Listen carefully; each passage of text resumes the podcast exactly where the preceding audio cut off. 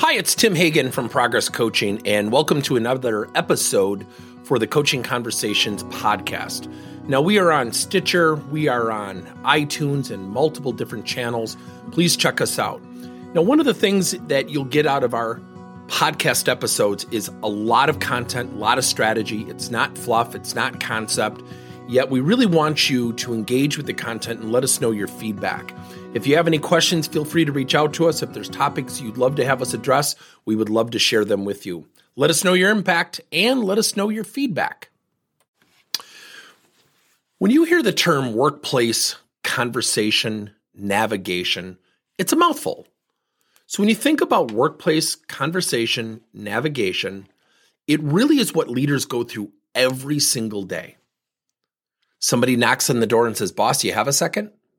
It's never a second, it's about 19 to 25 minutes. And it's specific and it's something that somebody needs from the leader. That typically happens with leaders, sometimes two, three, even upwards of four or five times a day. Now, that also does not include what leaders have to go through in terms of leading meetings, getting information to their bosses. So, when you talk about workplace conversation navigation, there's a couple things that come into play readiness, are you ready to have that conversation?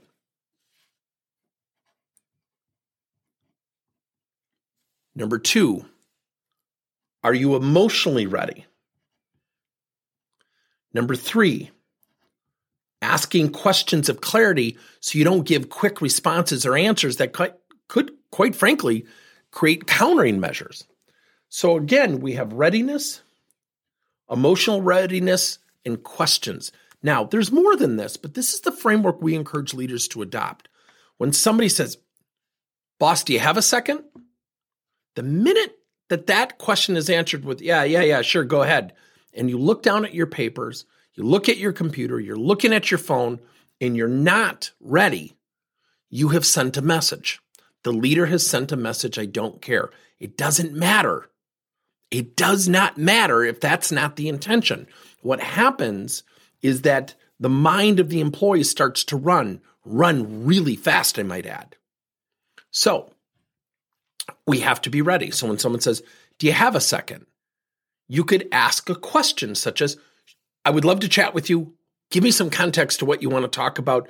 Uh, I want to make sure I give you ample time. That is a wonderfully defining moment because what you're really saying to an employee is, You deserve my full attention. And if the person says, well, there, there was a promotion on the board and I want to talk about if I should go after it.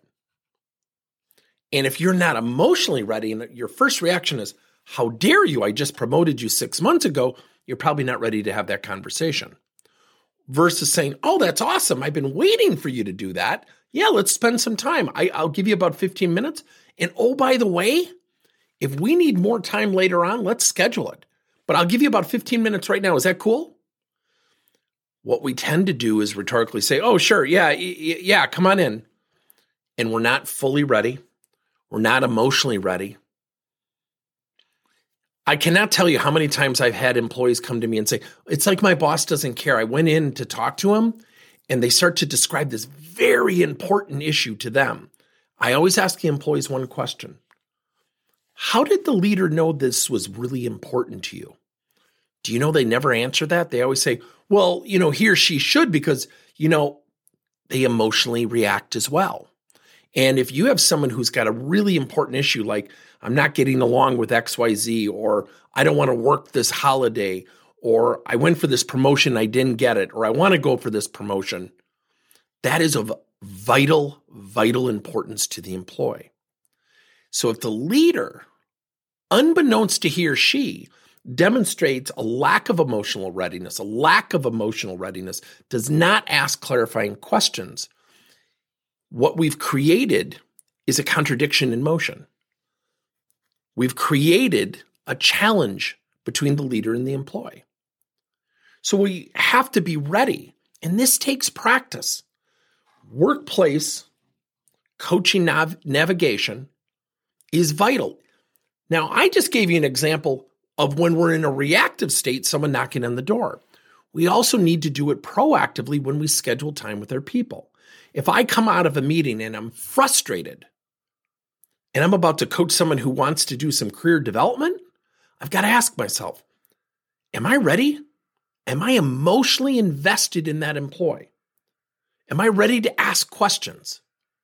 If I can't answer yes to all three of those, I don't encourage rescheduling, yet there are times that rescheduling can serve the person being coached really well.